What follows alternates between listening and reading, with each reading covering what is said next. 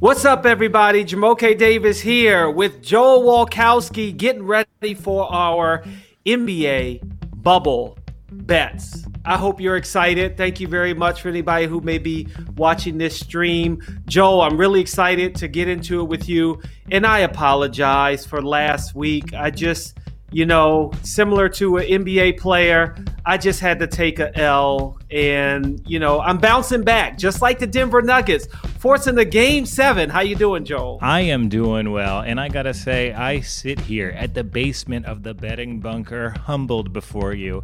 You see, I was a professional set builder and production designer for ten years, and for Ralph Lauren, for Target, Under Armour, you name it. And in my career, I didn't accomplish anything as good as what you did at Kinko's over the past few days. Are you are you sure you were sick last week, or did you have, you know, young Taj with the scissors cutting out Daddy's head on the cardboard? So, he, you know, we need something to put next to the five Emmys. Hey, that, you know what? I said, look, I I saw your beautiful setup. Right? You debuted your new show. Uh, tell everybody about it. And and I just said, I got to have a setup like Joel so I we can be on the same level. Yeah, well, you know what? I, I love going on with you. I've loved going on with Steve at the Props Network, making inactions. But, you know, now they've built me an in-studio show, The Walk-On. I'll be doing an hour and a half every Monday and Wednesday at seven p.m. If not, you can catch them the next day on Spotify, on iTunes, or on social clips all over the internet. And it's just a fun mix of comedy, gambling, and real analysis. So something for the whole family in there. See, there you go. That's what I'm talking about. So, so, so I said, I said, I'm talking about, I'm going to be talking to Joel about N B A basketball. I said, you know what? I'm going to go on ahead and get some sort of a set here uh, in my in my basement. So we're both in the basement. We're yeah. starting from the bottom. Yeah, and you look North at Toronto's still in the bottom. You're the only one who appreciated it. I had to give one N B A player some love. So you know, I put Mo- Moses Malone all over the set. My good luck piece. my my godfather. I'm trying to give him. Carry him with me everywhere I go, and The Walk-On or Just for Sport is no exception. Fo, fo, fo, as Moses Malone used to say. Uh, okay, here we go. Let's start with the layup line. I want to begin with your thoughts on Mike D'Antoni after the Houston Rockets were exited so kindly out of the playoffs by the Los Angeles Lakers. He just simply says, listen, he didn't even give it twenty-four hours, Joel. He was like, I'm done. I'm out. He, See you later. He's been done. I don't know how familiar you are with the Houston situation behind the scenes, but it seems like it's gotten fairly toxic. I don't believe the owner has the money to pay for an N B A team. We talk about how the recession has impacted the economy. Mm-hmm. Tillman Fertitta is the poster child for it. He's taken out a fifteen percent loan to float through the next six months. And really, I think Mike D'Antoni just wants to get paid. Houston has settled its affairs. They're going to be a new identity. And I hate that they're a punchline, you know, because this, yeah. was, this was a good team when everyone was caving and l- just letting the Golden State Warriors waltz to the Western Conference crown. They're the only team that stood up and poised a serious challenge to them. And for that, they've got my respect. Mike D'Antoni, can you believe this? I was in a conversation with someone I really respect, Ethan S P, came on The Walk-On. It was great. He said Mike D'Antoni's a bad coach. What do you think about that statement? Okay, so the funny thing is the first question I pose to some of my friends is, should the Wizards decide to get a new coach? And I'm not saying I want them to get a new coach. I was just curious of finding out who likes Mike D'Antoni. I can't get anyone to say, yeah, Mike D'Antoni's a good coach. No, I, someone's going to pick him up because they're going to say his offense is good. He got the Houston Rockets when it was Chris Paul and James Harden to the Western Conference Finals. Someone is going to pick him up everywhere he goes, except for New York. They win. Uh, they may not make it to the N B A Finals and win it, but they are a winning team and they score a lot of points. But I think that's where it ends. That's the problem that we have with Mike D'Antoni is teams are saying, well, okay, you're good at offense, but to win a championship, we need defense, and you've never been able to bring that to the table. So I think many teams are going to look at him and say, well, I don't know. I mean, you could sell tickets because you're going to, you know, score a lot of points, but you're not going to get that end result. And that's where I think the problem lies with Mike D'Antoni, and the situation is toxic. Everyone knows that, you know, look, Tillman Fertitta paid too much for yeah. the Houston Rockets. Like, he overpaid for him. Now he's overextended himself. The economy's tanked. No one's going into the Toyota Center unless they turned it into a, a dealership and they sold Toyotas out of it. You know, they might no go into vote, actually. There, right? So that that's the end result. He will end up selling the team. The team, they're going to have to blow it up and start over, which means James Harden may end up on another team by either next season or the season after that. That's where I think we are with Houston. But no one in the end, I think, is going to look at Mike D'Antoni as, as a coach that can get them to an N B A Finals and win it all. I don't think that's fair, really, because how much bad luck did those Phoenix Sun teams have? If you look back over the course of history, if you just look at the talent level, the regular season wins, over under on rings is probably around one and a half, and they had more bad luck than any team. And I see D'Antoni in, in, in Houston, and like, what's the name of D'Antoni's game? Just find the whatever margin is in your favor on the offense. Mm-hmm. And he found that with Harden getting the threes and just creating free throws is like the honest of your game, open threes. And if he kept that motion from Phoenix, I think it would have bailed out the entire team. Really? It's D'Antoni. It needs to go. But if this organization had the leadership to have Chris, kept Chris Paul in the fold, I don't think they'd be in nearly the scenario they were right now. I think, okay. I think this is a case of one bad decision leading to another bad decision. And like Mike D'Antoni with Chris Paul on the floor, sure, he can give. He can kind of make it work. He can kind of take over mm-hmm. when things aren't going well. Mike D'Antoni with Russell Westbrook on the floor, that's a Looney Tunes cartoon. Not so, gonna work. So, so we're also saying that we're, which we are do, which we're doing, we're not putting enough of this onus on Daryl Morey, right? That's what it is. Because Mike D'Antoni, four seasons in Houston, a two seventeen to one oh one winning to to losses uh, win percentage, a twenty-eight to tw- and twenty-three record in the playoffs. He made the playoffs every season. Coach of the year in sixteen seventeen. Then there's Daryl Morey. Daryl Morey's a problem. Can I say it's maybe a, a bigger picture issue? This isn't a. I don't want to place the blame on one person for the Houston Rockets scenario. I place the blame on how much power superstars are given in the modern N B A. Mm. I mean, James Harden getting to pick his second banana, like. This, that's a similar decision to the Brooklyn Nets going through two coaches on their way to Steve Nash. These guys are mm-hmm. frontline stars. They're the reason people, butts are in the seats, and they control every personnel decision. No, you're right. I mean, in the end, I think that I was surprised that no one said, yeah, we would take Mike D'Antoni to coach the Wizards um, because his record does, you know, speak for itself. I mean, he's reached the conference finals three times. We mentioned Houston. You talked about twice with Phoenix. I just think if you're looking for someone to get you to that next level of N B A finals, he simply doesn't have that on his resume. And, and, and you, I would be curious if...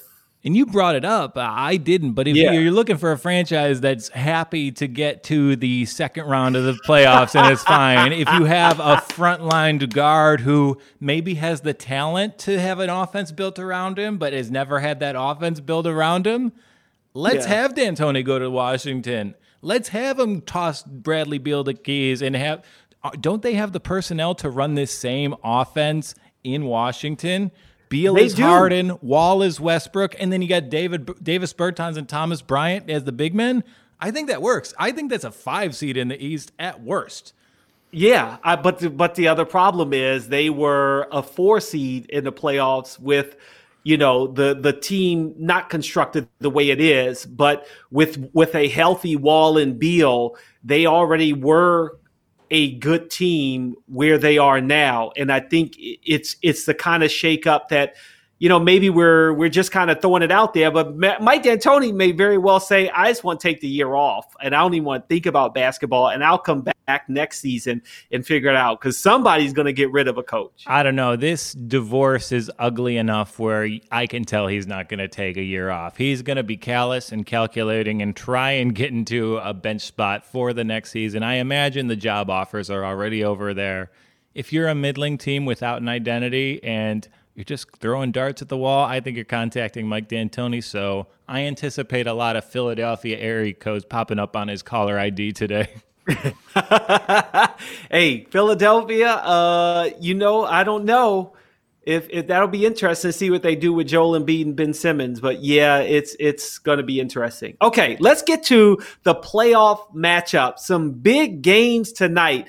Um, we've got Boston versus the Miami Heat in game one at six thirty, followed by game seven between the Denver Nuggets and the Los Angeles Clippers. Let's start with that Miami Heat, uh, Boston Celtics matchup.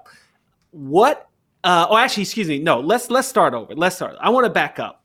What didn't you like about the Milwaukee-Miami series that you had to say, um, Milwaukee either isn't the team we thought they were, or we were sleeping on Miami?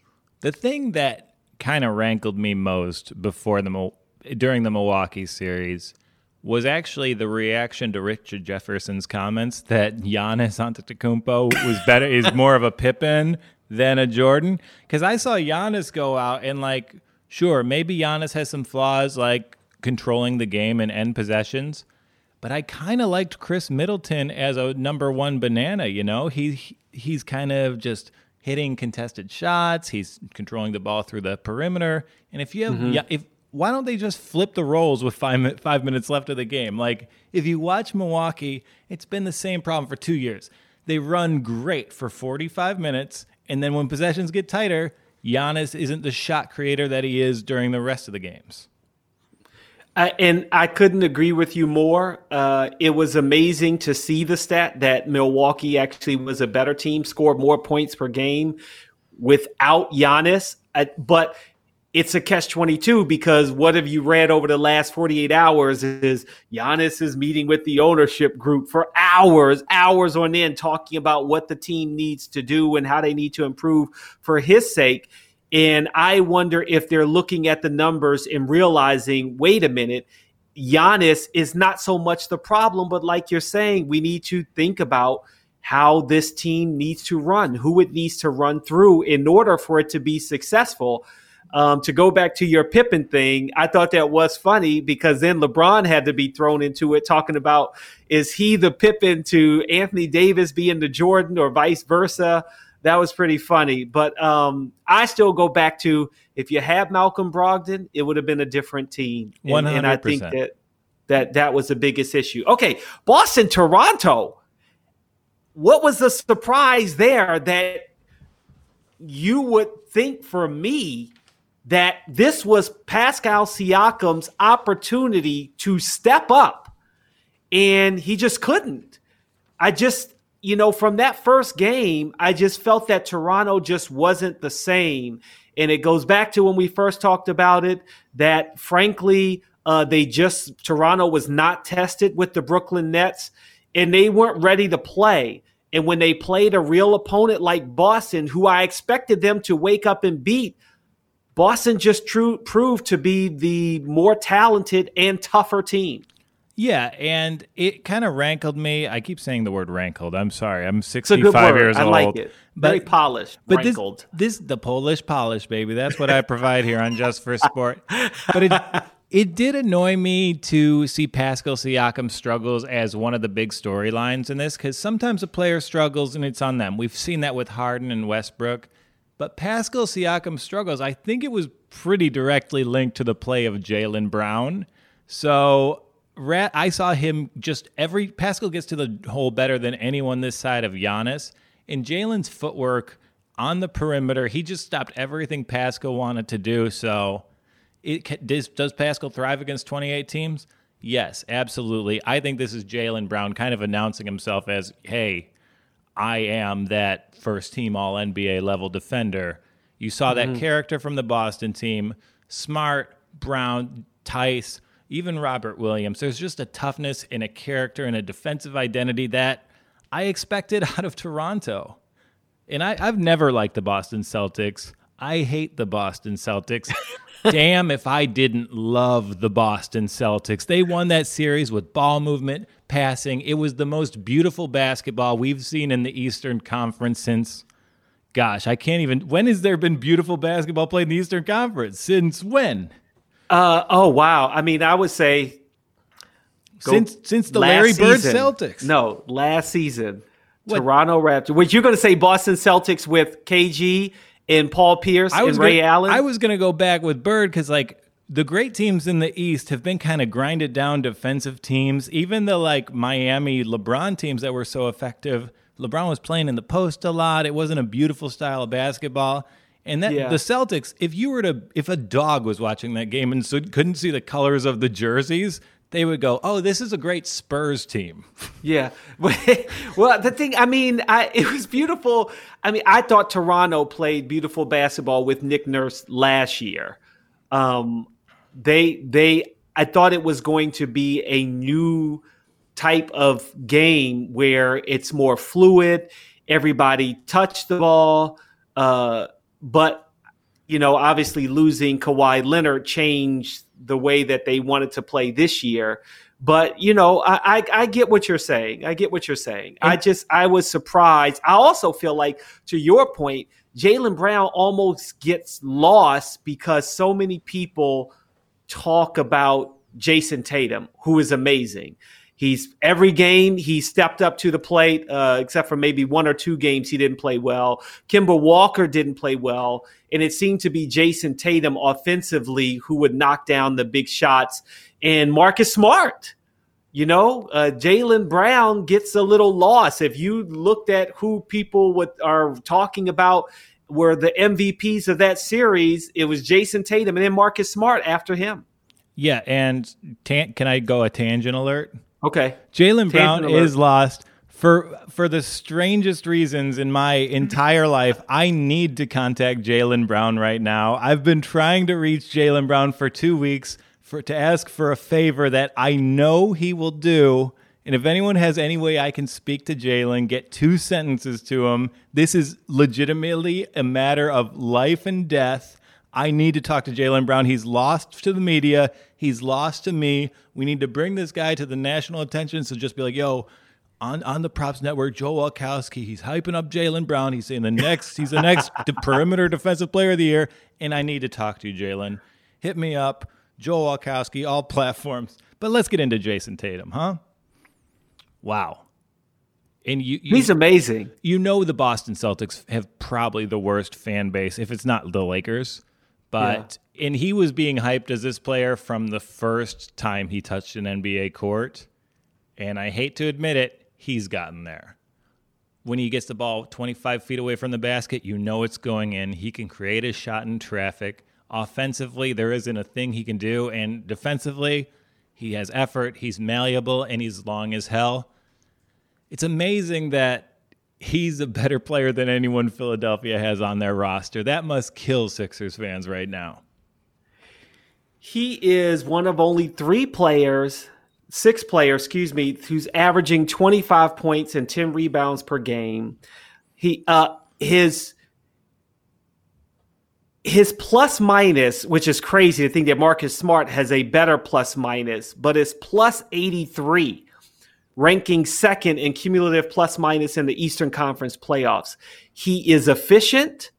Uh, he will make big buckets, but at the same time, he does a very good job of keeping everyone. I don't feel like when I'm just watching the game, even if you're not breaking down points, it's not like a James Harden where you feel like you're watching somebody who's trying to do it all by himself. And yet at the end of the game, he will most likely be the leading point scorer of the game, if not, you know, just on the Boston Celtics. He's just that good. But I also think his demeanor is a quiet leader. He's not in your face. And frankly, he doesn't need to be in your face because he's got Marcus Smart to do that. He's got a floor general, Kemba Walker.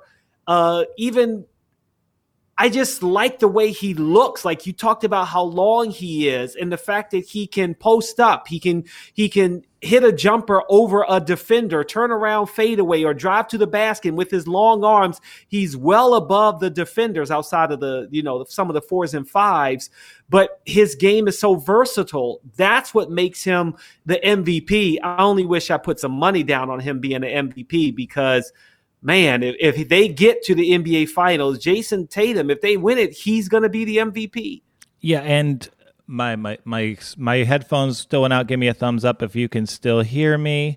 But, you know, Jayson Tatum, there is this thing where it's like there's the top shelf of rarefied talent when you're starting to see that the physical package is being turned into a machine to generate shots. And unlike Giannis, who kind of careens to the basket, Jayson Tatum uses his length and athleticism, but when he mm-hmm. kind of gets people off, he's so much taller. His vision, he's able to see the court better. Like that pass, I know they lost the game three when Kyle Lowry made the best pass in N B A history, and I know yeah. Kemba made a great play before that, but coming down, thirty seconds left. There's an offensive rebound. Jayson Tatum gets it, one hands it to Brown. Beautiful pass. That's a play only like Bird, Magic, Jason Kidd, and Steve Nash make. Like yeah. absolutely top shelf superstar play. Let's go on the other side. We got the Miami Heat who dis, I mean, just destroyed the Milwaukee Bucks. Do you notice this is the first time in fifty-one years that uh, that the Eastern Conference Finals does not have a one or two seed when it was, you know, known as the Eastern Division back then? Isn't that crazy? It is crazy, and what a coincidence that happened the year there was no home court advantage. Who would yeah. have thunk it? Is that and we're right back where we are, right? No home court advantage, realistically. Yeah, I mean, if that game seven of the Toronto series is at, you know, in the north with the people outside going crazy, with the Turbine fans losing their shit courtside, I think it might be a different story for the Raptors. And maybe we knew this was going to be a weird season of the N B A postseason, and the mm-hmm. Western Conference is going chalk, so thankfully the Eastern Conference gave us something a little unique and different. Yeah, it's going to be exciting. Uh, I think that Miami, the only I'm, try, I'm trying to think in my head, who is the tougher team? I think they've both shown that they can score. Um In game seven was the first game that you could either say, I'm talking about for uh, Boston, that Toronto either was the tougher team in making that last second play, as you talk about that beautiful pass from Kyle Lowry to uh, O G Anunoby, Anunoby. Anunoby, I always say his name wrong. But It's a, it's you, a lot of vowels. You, you freak out is. a little bit. But you've got the Miami Heat who have the postseason best five and one in games that were decided by five points in the last five minutes. Miami knows how to win tough games. And I think if it wasn't for that last play by Marcus Smart uh, in game seven, we may very well be talking about Miami versus Toronto. And so then are we saying Miami is better in crunch time? So when it comes down to those last few possessions, Miami is the better team. And because they, I just think they're tougher than Boston, they're going to be able to overcome and take the best shot from Boston more than we saw out of Toronto. And these are the two teams that are probably the best run franchises this season. Mm-hmm. They did a couple things that were just like Boston's decision to add Daniel Tice. We ha- we're in an era where the center position is undervalued, and they don't ma- waste any picks on it. They maybe get Robert Williams a little late, but what do they do? They go to Germany. They find a high-level club player who can play kind of any style, and that just shows me a cohesion between the general manager, the coaching. It's a top-down organizational effort, and I think you see it on both these squads. Like, anything can happen. I'm riding with the Miami Heat because they're a slight underdog. I think Boston will be a little tired. And I think there might be a little bit like we saw K G wear the Kelly green and intimidate opposing teams that were a little young, a little insecure, and it's going to be so fun to watch Jimmy Butler get his claws into Jayson Tatum. It's yeah, I, I mean, there's no doubt that that's going to be the matchup that I want to see here. Uh, the Miami Heat, the other thing is they have outscored their opponents by eight points per game, eight point three to be exact, from three-point range, the second biggest differential in the playoffs. And that's something that Toronto did not do well against Boston. And they're also the four, the best fourth-quarter team, plus twenty point eight points per one hundred possessions in the postseason. So Miami knows how to win with the three. And I think that that's, that was Boston's uh, killer. I mean, like, it was a three-pointer. I think that really, you know, Toronto couldn't make them, and Boston made enough of them in those blowout wins where they were just, you know, on fire. And, and I think that's where, you know, it's a little more even, and I think it will, as you're saying also, it's going to come down to Jimmy Butler versus Jayson Tatum. Yeah, and we've seen Boston kind of like surprisingly win the big man battle against, kind against of like Toronto. Surprisingly win the big And so, you know, we go to Miami, and like they're throwing out Adebayo, Kelly Olynyk, and I don't know if the Boston bigs can necessarily chan- like match that. I see. I, I like Miami because I think the rosters are very similar, one through eight. But I think Miami's a little healthier. The roster's a little deeper, and I think they probably have the best player in the series if we're counting intangibles. Yeah, uh, it's going to be fun. I I am also, if we're you know we're going to the prediction side, I am picking the Miami Heat. I think that Eric Spoelstra has been here before. Uh, he knows how to win. Jimmy Butler is eager to win, along with the Miami Heat. I think you've got a player like Tyler Herro, who is coming out of nowhere, averaging almost fifteen points per game as a rookie. You want to talk about young talent as we talk about Jaylen Brown and Jayson Tatum. Tyler Herro is proved to be an amazing young talent, uh, along with, as we talked about, uh, some when we first were doing this show about Nunn, if he was going to be in the mix. He's doing all right, but I think Tyler Herro is the one that has really surprised everybody, and I think Miami will win it. Uh, but I think they'll win it in seven, though. I, I got Miami in six, and like Boston fans, cheer up. If you don't see the Celtics go to the finals, you'll see the whitest team in the N B A go to the finals. So I think you'll enjoy cheering for Kelly Olynyk, Duncan Robinson, Tyler Herro, Goran Dragic. And come on, I got to bust your chops a little bit on this. Can you come out of nowhere when you also come out of Kentucky, the greatest basketball factory? Tyler Herro was such a good basketball product prodigy. Like, his life was threatened when he decided not to go to Wisconsin. So I think that that sounds like a blue chipper to me. Because I, you're, you're, you're right. He did come out of Kentucky, but there's so much talent that comes out of Kentucky. How can you not get lost even when you play for Kentucky? Like, you got to share the ball.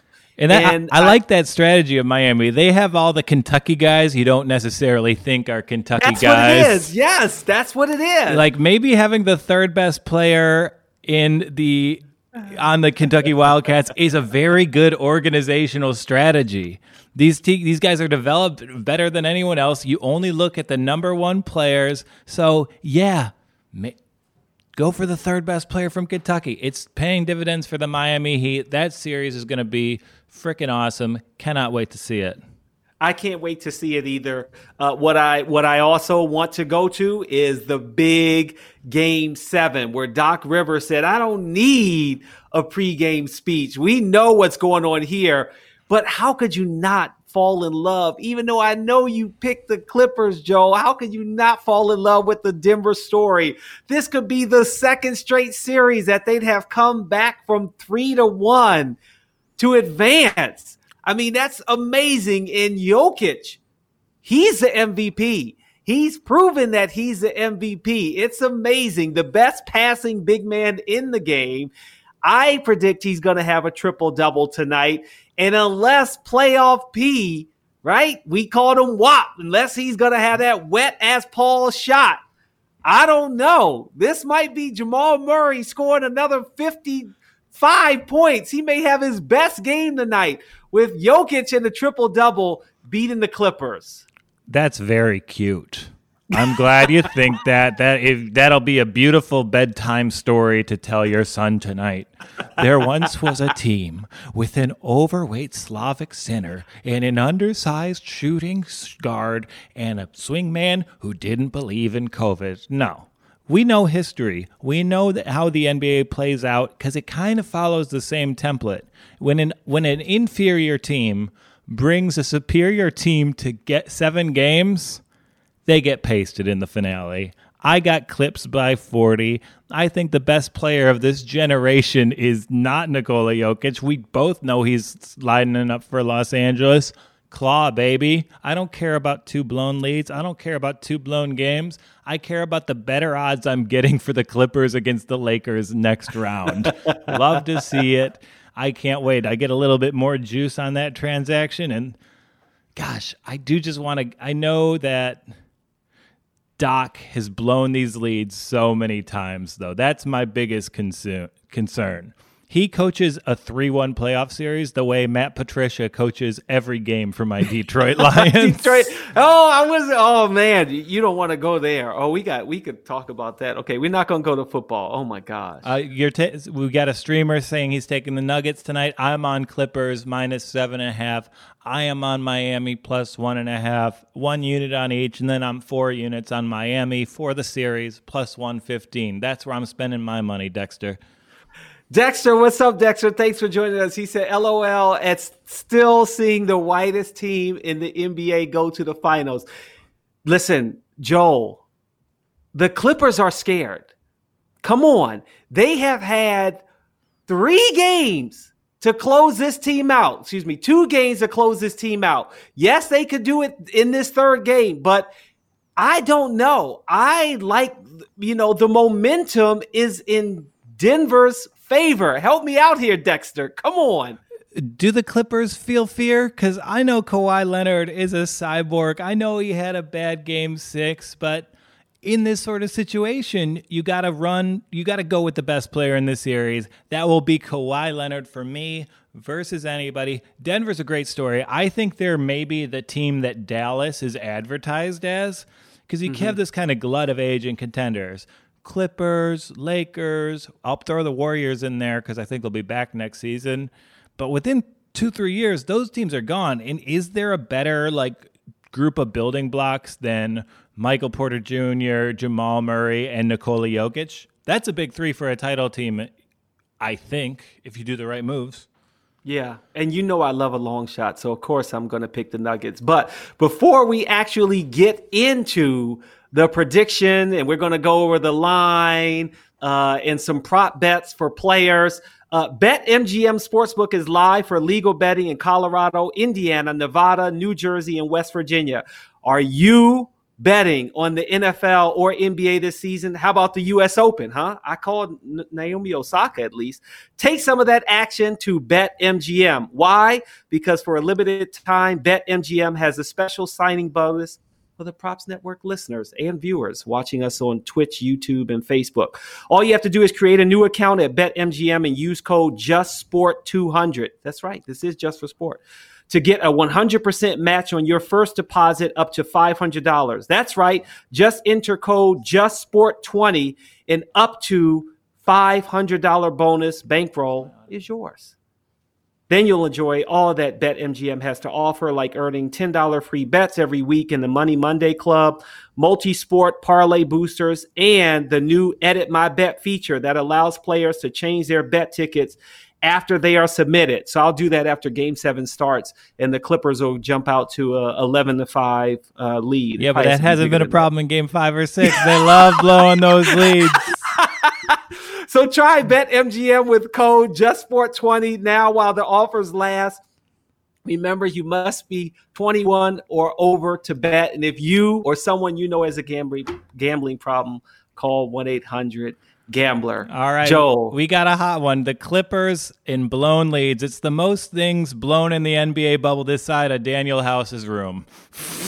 oh, listen, listen, I don't want to even get into the conspiracy that I heard about what's really going down with Daniel House and how he's protecting a certain other player, allegedly. I was kind of blown away by that. Who? Uh, wait, I, did, I don't know this conspiracy. Can we get into this? Oh, oh, you, I, are we, I don't know if we're ready for this on live. I like the Daniel House pickup, pickup line game. There's an extra U in my name. How about an extra U in my room?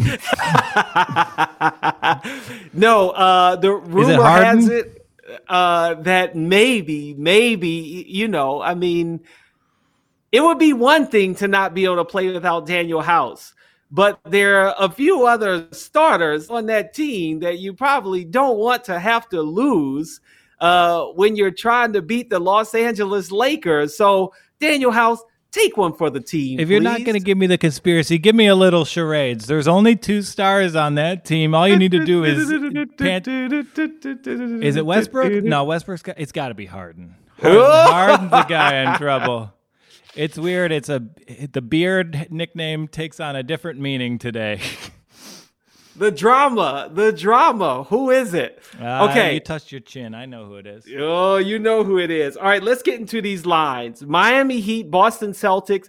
You can get the Heat at plus two at minus one ten. Obviously, you can get the Boston Celtics at minus uh, two. Over under at two oh nine and a half on BetMGM. Take You're going under. over under. Celtics unders. Uh, unders hit. I, that was an interesting series. The away team won every game, and I think the under hit maybe six times in that series. So the Celtics have shown a huge propensity for going under this postseason. I think that continues. And like Boston's tired, Miami's coming off a layoff. I think you'll probably see a kind of sloppy first half before we get mm-hmm. a prize fight in the second half. Uh, money line plus one ten for Miami, minus one thirty-four for the Heat. Um, I mean, for the Celtics, excuse me. Yeah, I looked at that. If I'm betting the series, I've got no problem. I'll just take the one and a half, two points with Miami. I've got no issue. Then, you know, if I can recoup a little bit of my investment if Marcus Smart hits a last-second shot. Man, Marcus Smart just might play against this Miami Heat team and figure out, wait a minute, there's a whole team full of guys like me? I should go back to that locker room. Hey, listen. Uh, okay, if if you are taking the you're taking the underdog here, right? Yeah. If you're if you're taking the Heat as the underdog, and you and you want to bet the series, what do you say? You say it's going six, four, two. But if the number is better at four three, you hedge your bets and just say, okay, it's going seven and the Heat will win? I, I, I say don't get cute. Picking an exact game thing, unle- I only like that if you're picking a sweep. Like I've had good luck in the past picking Warriors or Cavs sweeps when they play the Raptors. But, you know, do you really want to, lo- if you're right in your heart of hearts and Miami's the better team, do you really want to just lose that bet because of six or seven? No, put the unit down on the series now. Don't get cute with it, because if you pick a side, then you have a rooting interest in the entire series. It's a I, I don't bet to make money, you know? I bet to mm-hmm. have a good time, and placing a bet on the entire line of the series is so much more enjoyable than betting on the game's outcome. Okay, okay. I'll take that. Uh, game seven, we're talking about one game. We got Denver at plus seven and a half, minus one ten. Uh, over under at two oh seven and a half at minus one ten. Money line, Nuggets at plus two sixty. Clippers at minus three thirty-five on BetMGM. I think the money line, the over will hit just from the Clippers. I have Clippers two fifty-five, Nuggets sixty-seven. no, no, no, no. I feel like I'm an old bear. I, I just think the Clippers are going to lock them down. They have that perimeter defense, and, you know, I think Daddy will be home tonight. Jokic, it's been a very cute story. Jamal Murray, he's entered the hearts of Canadians everywhere. The road is over. This N B A, se- N B A season, let's follow the narrative. It's always been headed this way. Clippers versus Lakers for the, the Battle of the Staples Center, three thousand miles away. It's been preordained. We're getting it. Have your money on the side of destiny. Who is who do you think will be the top scorer of the game? It's mostly been, at least for the Clippers uh, Nugget series, it's mostly been Kawhi Leonard. Uh, we can get him at thirty-one and a half, over or under, at minus one twenty-one, over, minus one oh six, under. I'm going to go under. It's hard for me to envision a situation in which he plays during the fourth quarter. Like, you're going to be up forty-five. You don't want to play Kawhi. He rests anyway. Wouldn't it be so funny if the Clips just load managed him anyways? Like, nah, we got to get this guy ready for next season. Well, your next season. I was going to bring that up earlier. I was like, it's funny because it, there hasn't been a game. Well, granted, I know in the playoffs he would not allow, you know, Kawhi to say, hey, I, I need rest. But I do think that it would have helped them for a player like Kawhi, who believes in load management, to have closed out the series earlier. And I'm sure now that he has to go into a game seven before facing the Lakers, he may not be, I don't want to say he's not one hundred percent, but it's not his style to not have a day off or two. And all of the N B A and fans out there can thank Kawhi Leonard for starting load management, basically. Yeah, Uncle Dennis says he can only play twelve minutes tonight. You got to just talk.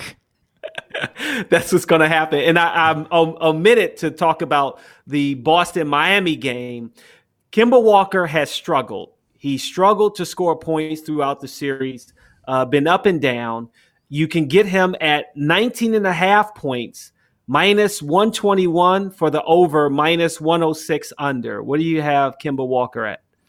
I have the under there. Kemba has kind of sh- he's we know the knee is a little bit messed up, and we actually saw a lot of success in him drawing attention and then passing the ball out, and like that's kind of led Boston to have like a really wonderful, efficient offense that I was talking about earlier.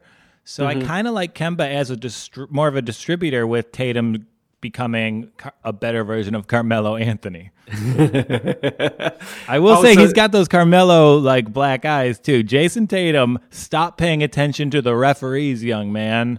Did you watch during game seven, Pascal Siakam got a putback dunk to get Toronto within two because Jayson Tatum started arguing a call during a play. Yeah. Come on, Jace, yeah. You're too good for those kind of mistakes. Yeah, I, I, I He's going to grow up. I, I, I'm sure that Brad Stevens, that was one of the things that if they do look at film, he's going to go back to him and say, hey, you you got to stay focused here, because that they could have basically lost the game that way. Yeah. Uh, okay. I, I've been Eastern- watching.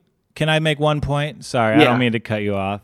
I've been watching the N B A religiously since the ninety-three season. It's better in every aspect except the players' relationship with the referees. I think it's over the line. I think the play is now done in a large part thanks to Harden and the Rockets to manipulate the referees. And now it's been effective for guys like LeBron, Harden, Steph to bitch at the referees. And we're seeing this younger generation emulate it. Okay, so here is the problem that I think is, is I agree with you. My thing is there are too many players that either as fans or as media, we've put on a star pedestal, because stars have always gotten treatment. I mean, you know, go back to Larry Bird, Magic Johnson, Michael Jordan. The stars get the calls. But now in the N B A, there are so many players that think they are on that level, that they are stars. So yeah, they're, it's, they're complaining more than what they've done in the past. And maybe, you know, I'm not going to act like we know the statistics. Maybe the refs have swallowed the whistle more than in the past, that they would have thrown out a player or given them a quick technical at the beginning of the game because they're a star. When realistically, there's one thing to say you're a star. Jayson Tatum is a star. But is he at that next upper echelon of player? Yeah. No, I would say he shouldn't be there. I think he's a top fifteen guy. He's going to make an all N B A team this year. He's the best player on a team in the conference finals. And that's the second time that's true in three years. I don't see a metric by which he isn't one of those top stars. Like, are you gonna are you to call Embiid one of those top stars? You're starting a franchise.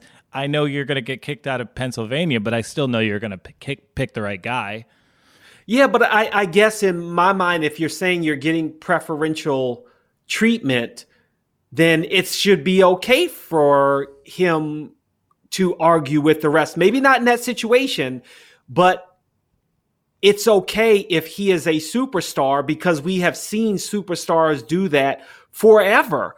That's how they get the calls. That's how they get to the line. That's how James Harden, you know, half of his forty points will come from free throws. Yeah, and, and if I, Jayson, I just think it's the next thing the N B A needs to address to be a great product. I think it's becoming a little bit of a black mark on the on the thing we mm-hmm. watch every day, and I would just like to get it, see them get it in order over the off season. It's, yeah, I'm we'll, fine with we'll it. It's out happens. Of control. Yeah. Okay. So. Uh, you've got the Clippers winning tonight. Yeah. Who t- do you have winning game one between Miami and Boston? Uh, Boston looked really winded. That was an incredibly tough series. So I imagine Mo- Miami is going to come out and just they have the second half legs that Boston doesn't have. In that game, I also like Bam Adebayo over ten and a half points. I think he's quicker than any big that Boston can potentially throw at him. And I like that. Okay. All right. There you have it. Uh, let's go with our last second shot. I hope you saw this, noticed this on the rundown. Pau Gasol named his daughter after Kobe's daughter, giving her the name Elizabeth Gianna Gasol. Uh, is there a player that when you have your firstborn, Joel, you are going to name your son or daughter after? And if so, who is it? You're not ready for Andrea Drummond Wolkowski? Whoa! Andrea Drummond Wolkowski. So the first thing I think about is the three letters. And, you know, basically Elizabeth Gianna Gasol is egg. Um, I don't know if they paid attention to that to realize that, you know, laid an egg. I mean, there's so many ways you can go with this. Um, yeah, maybe her Land's End backpack is going to get her some bullying at Spanish school. But maybe does egg have a different me- meaning in the Spanish language? It could mean majestic or beautiful. Possibly. We got to download Duolingo and figure out this baby's initials. But your your favorite player is going to be Drummond. That's who's going to get your middle name. No, because I imagine raising a teenage daughter is the vexing and just stressful situation it was to have Andre Drummond as your franchise player. There's so much good, but ah, there's so much bad. When the, the teenage years, the teenage years are probably where the bad will really start. Uh, are, have you got N B A two K twenty-one? Can I be honest? I'm not a video game guy. I the only video game I play is Settlers of Catan on the internet. Me. I'm, I, if I'm playing video games, that takes away from the time I can actually spend on the court. I'm in my thirties. Every second I'm there counts. Okay. Dang, you seem disappointed in me. I'm sorry. I thought maybe, I just thought maybe you would play. Okay, fine. You don't play. But um, are you excited uh, or at least understand the excitement that comes from N B A two K twenty-one? Absolutely. And I've I've played the game. I'm familiar with it. I have a PlayStation, but I use it more for H B O Go than for N B A two K, which I have. And that's the best. That's where that's why people love James Harden. James Harden's release in the two K games is going to make him great for anybody. Yeah. Um, I found I I I find that I enjoy playing the game more as Like, I feel like it's more realistic if I'm playing as the actual team versus trying to make myself into an N B A player. I don't like playing that way. Yeah, it's the only time I get to hang out with Michael B. Jordan. I think that's cool. So, and and that is, so I've got a co- really cool story I wanted to share with you about it. So I did a piece on Markelle Fultz, uh, and it was great to spend some time with him. And it was the first time I experienced from the other side of seeing how excited fans get to play with N B A players. And so you see Markelle Fultz, he signs on, he's waiting on the court. And if you can imagine, so they're playing street ball and they're like six courts, you know, that, you know, you all running games. And Markelle Fultz walks to this one court, and all of a sudden all these players, you know, regular Joes, run to that court to join him and uh, play basketball, almost as if you're really playing with him on the court. And so, you know, we sat there and watched the game, and then it just became a game. It's like, yo, pass the ball, you know, I'm open, good shot, da-da-da-da. But after the game, to hear his teammates who were non-N B A players be like, yo, that was so cool, man.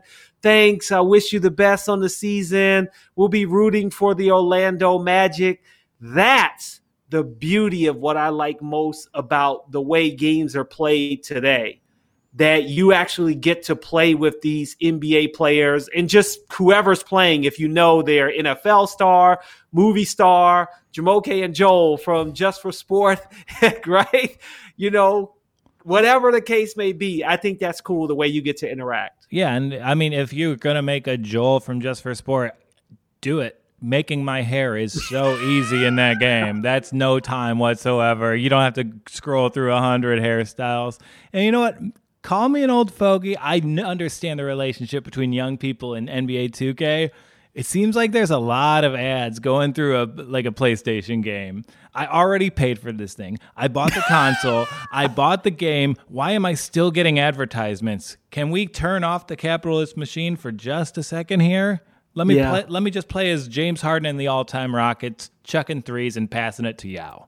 I understand that. I understand where you're coming from. Um, uh, Hopefully, we're going to play, Joel, because I think I'm going to bring you around to playing N B A two K twenty-one. Hey, if there were twenty-six hours in the day, I would be right there with you, my friend. You you can we'll, we'll play a five minute game. Let's we'll go. play a five minute game if we can do it. Maybe we'll play live on one of these uh, on, on one of our live streams. We'll try to hook it up so we can play N B A two K. Last thing in the bubble, have you seen LeBron's presidential bubble suite?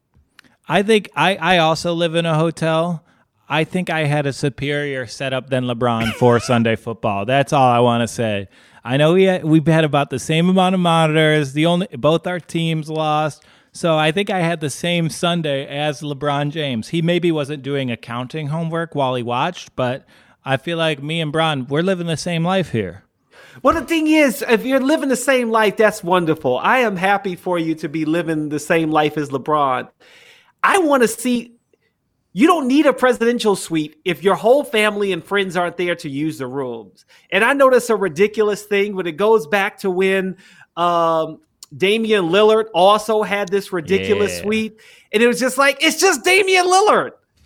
Like when it's one, I'm saying for it being one person, it just seems like such a waste of space. Yeah, but it's not like these hotels are used anyway. And you know what? LeBron James is six foot nine. He needs that king-size bed for King James. So give him the presidential suite.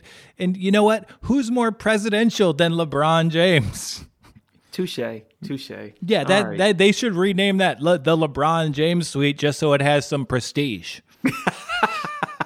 Maybe they will, because I'm sure now when Disney does open and the bubble is over, how much you want to bet they could make more money by saying such and such player was in this room. Oh, yeah. I mean, I can't imagine. I'm going to spend my wedding night in the room Thomas Bryant Daniel was House's in. Room. Oh, my. you there you Daniel go. House's. I mean, people in L- in Joshua Tree, California, they go and stay in the – they pay so much to stay in the room that Graham Parsons died in. I would probably pay five hundred dollars to stay uh-huh. in the room Daniel House got kicked out of. There you go. There you go. Uh, that's a great way to end it. We're getting kicked out of this live stream. I appreciate it, Joel. I enjoyed it once again. We always have fun. We do. Thank you very much, uh, Dexter Henry, for sending in the question, participating. Really appreciate it.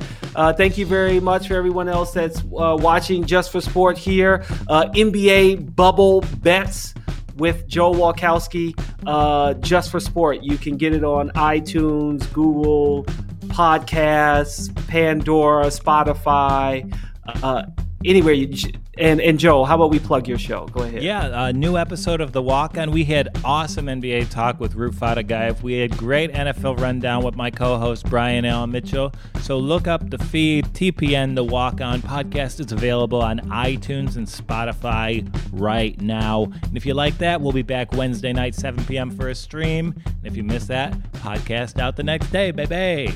There you go. And I'll be live on Thursday talking tennis, French Open, and N B A playoffs, and we got Haley's comments on the next Just for Sport. Ciao for now, everybody.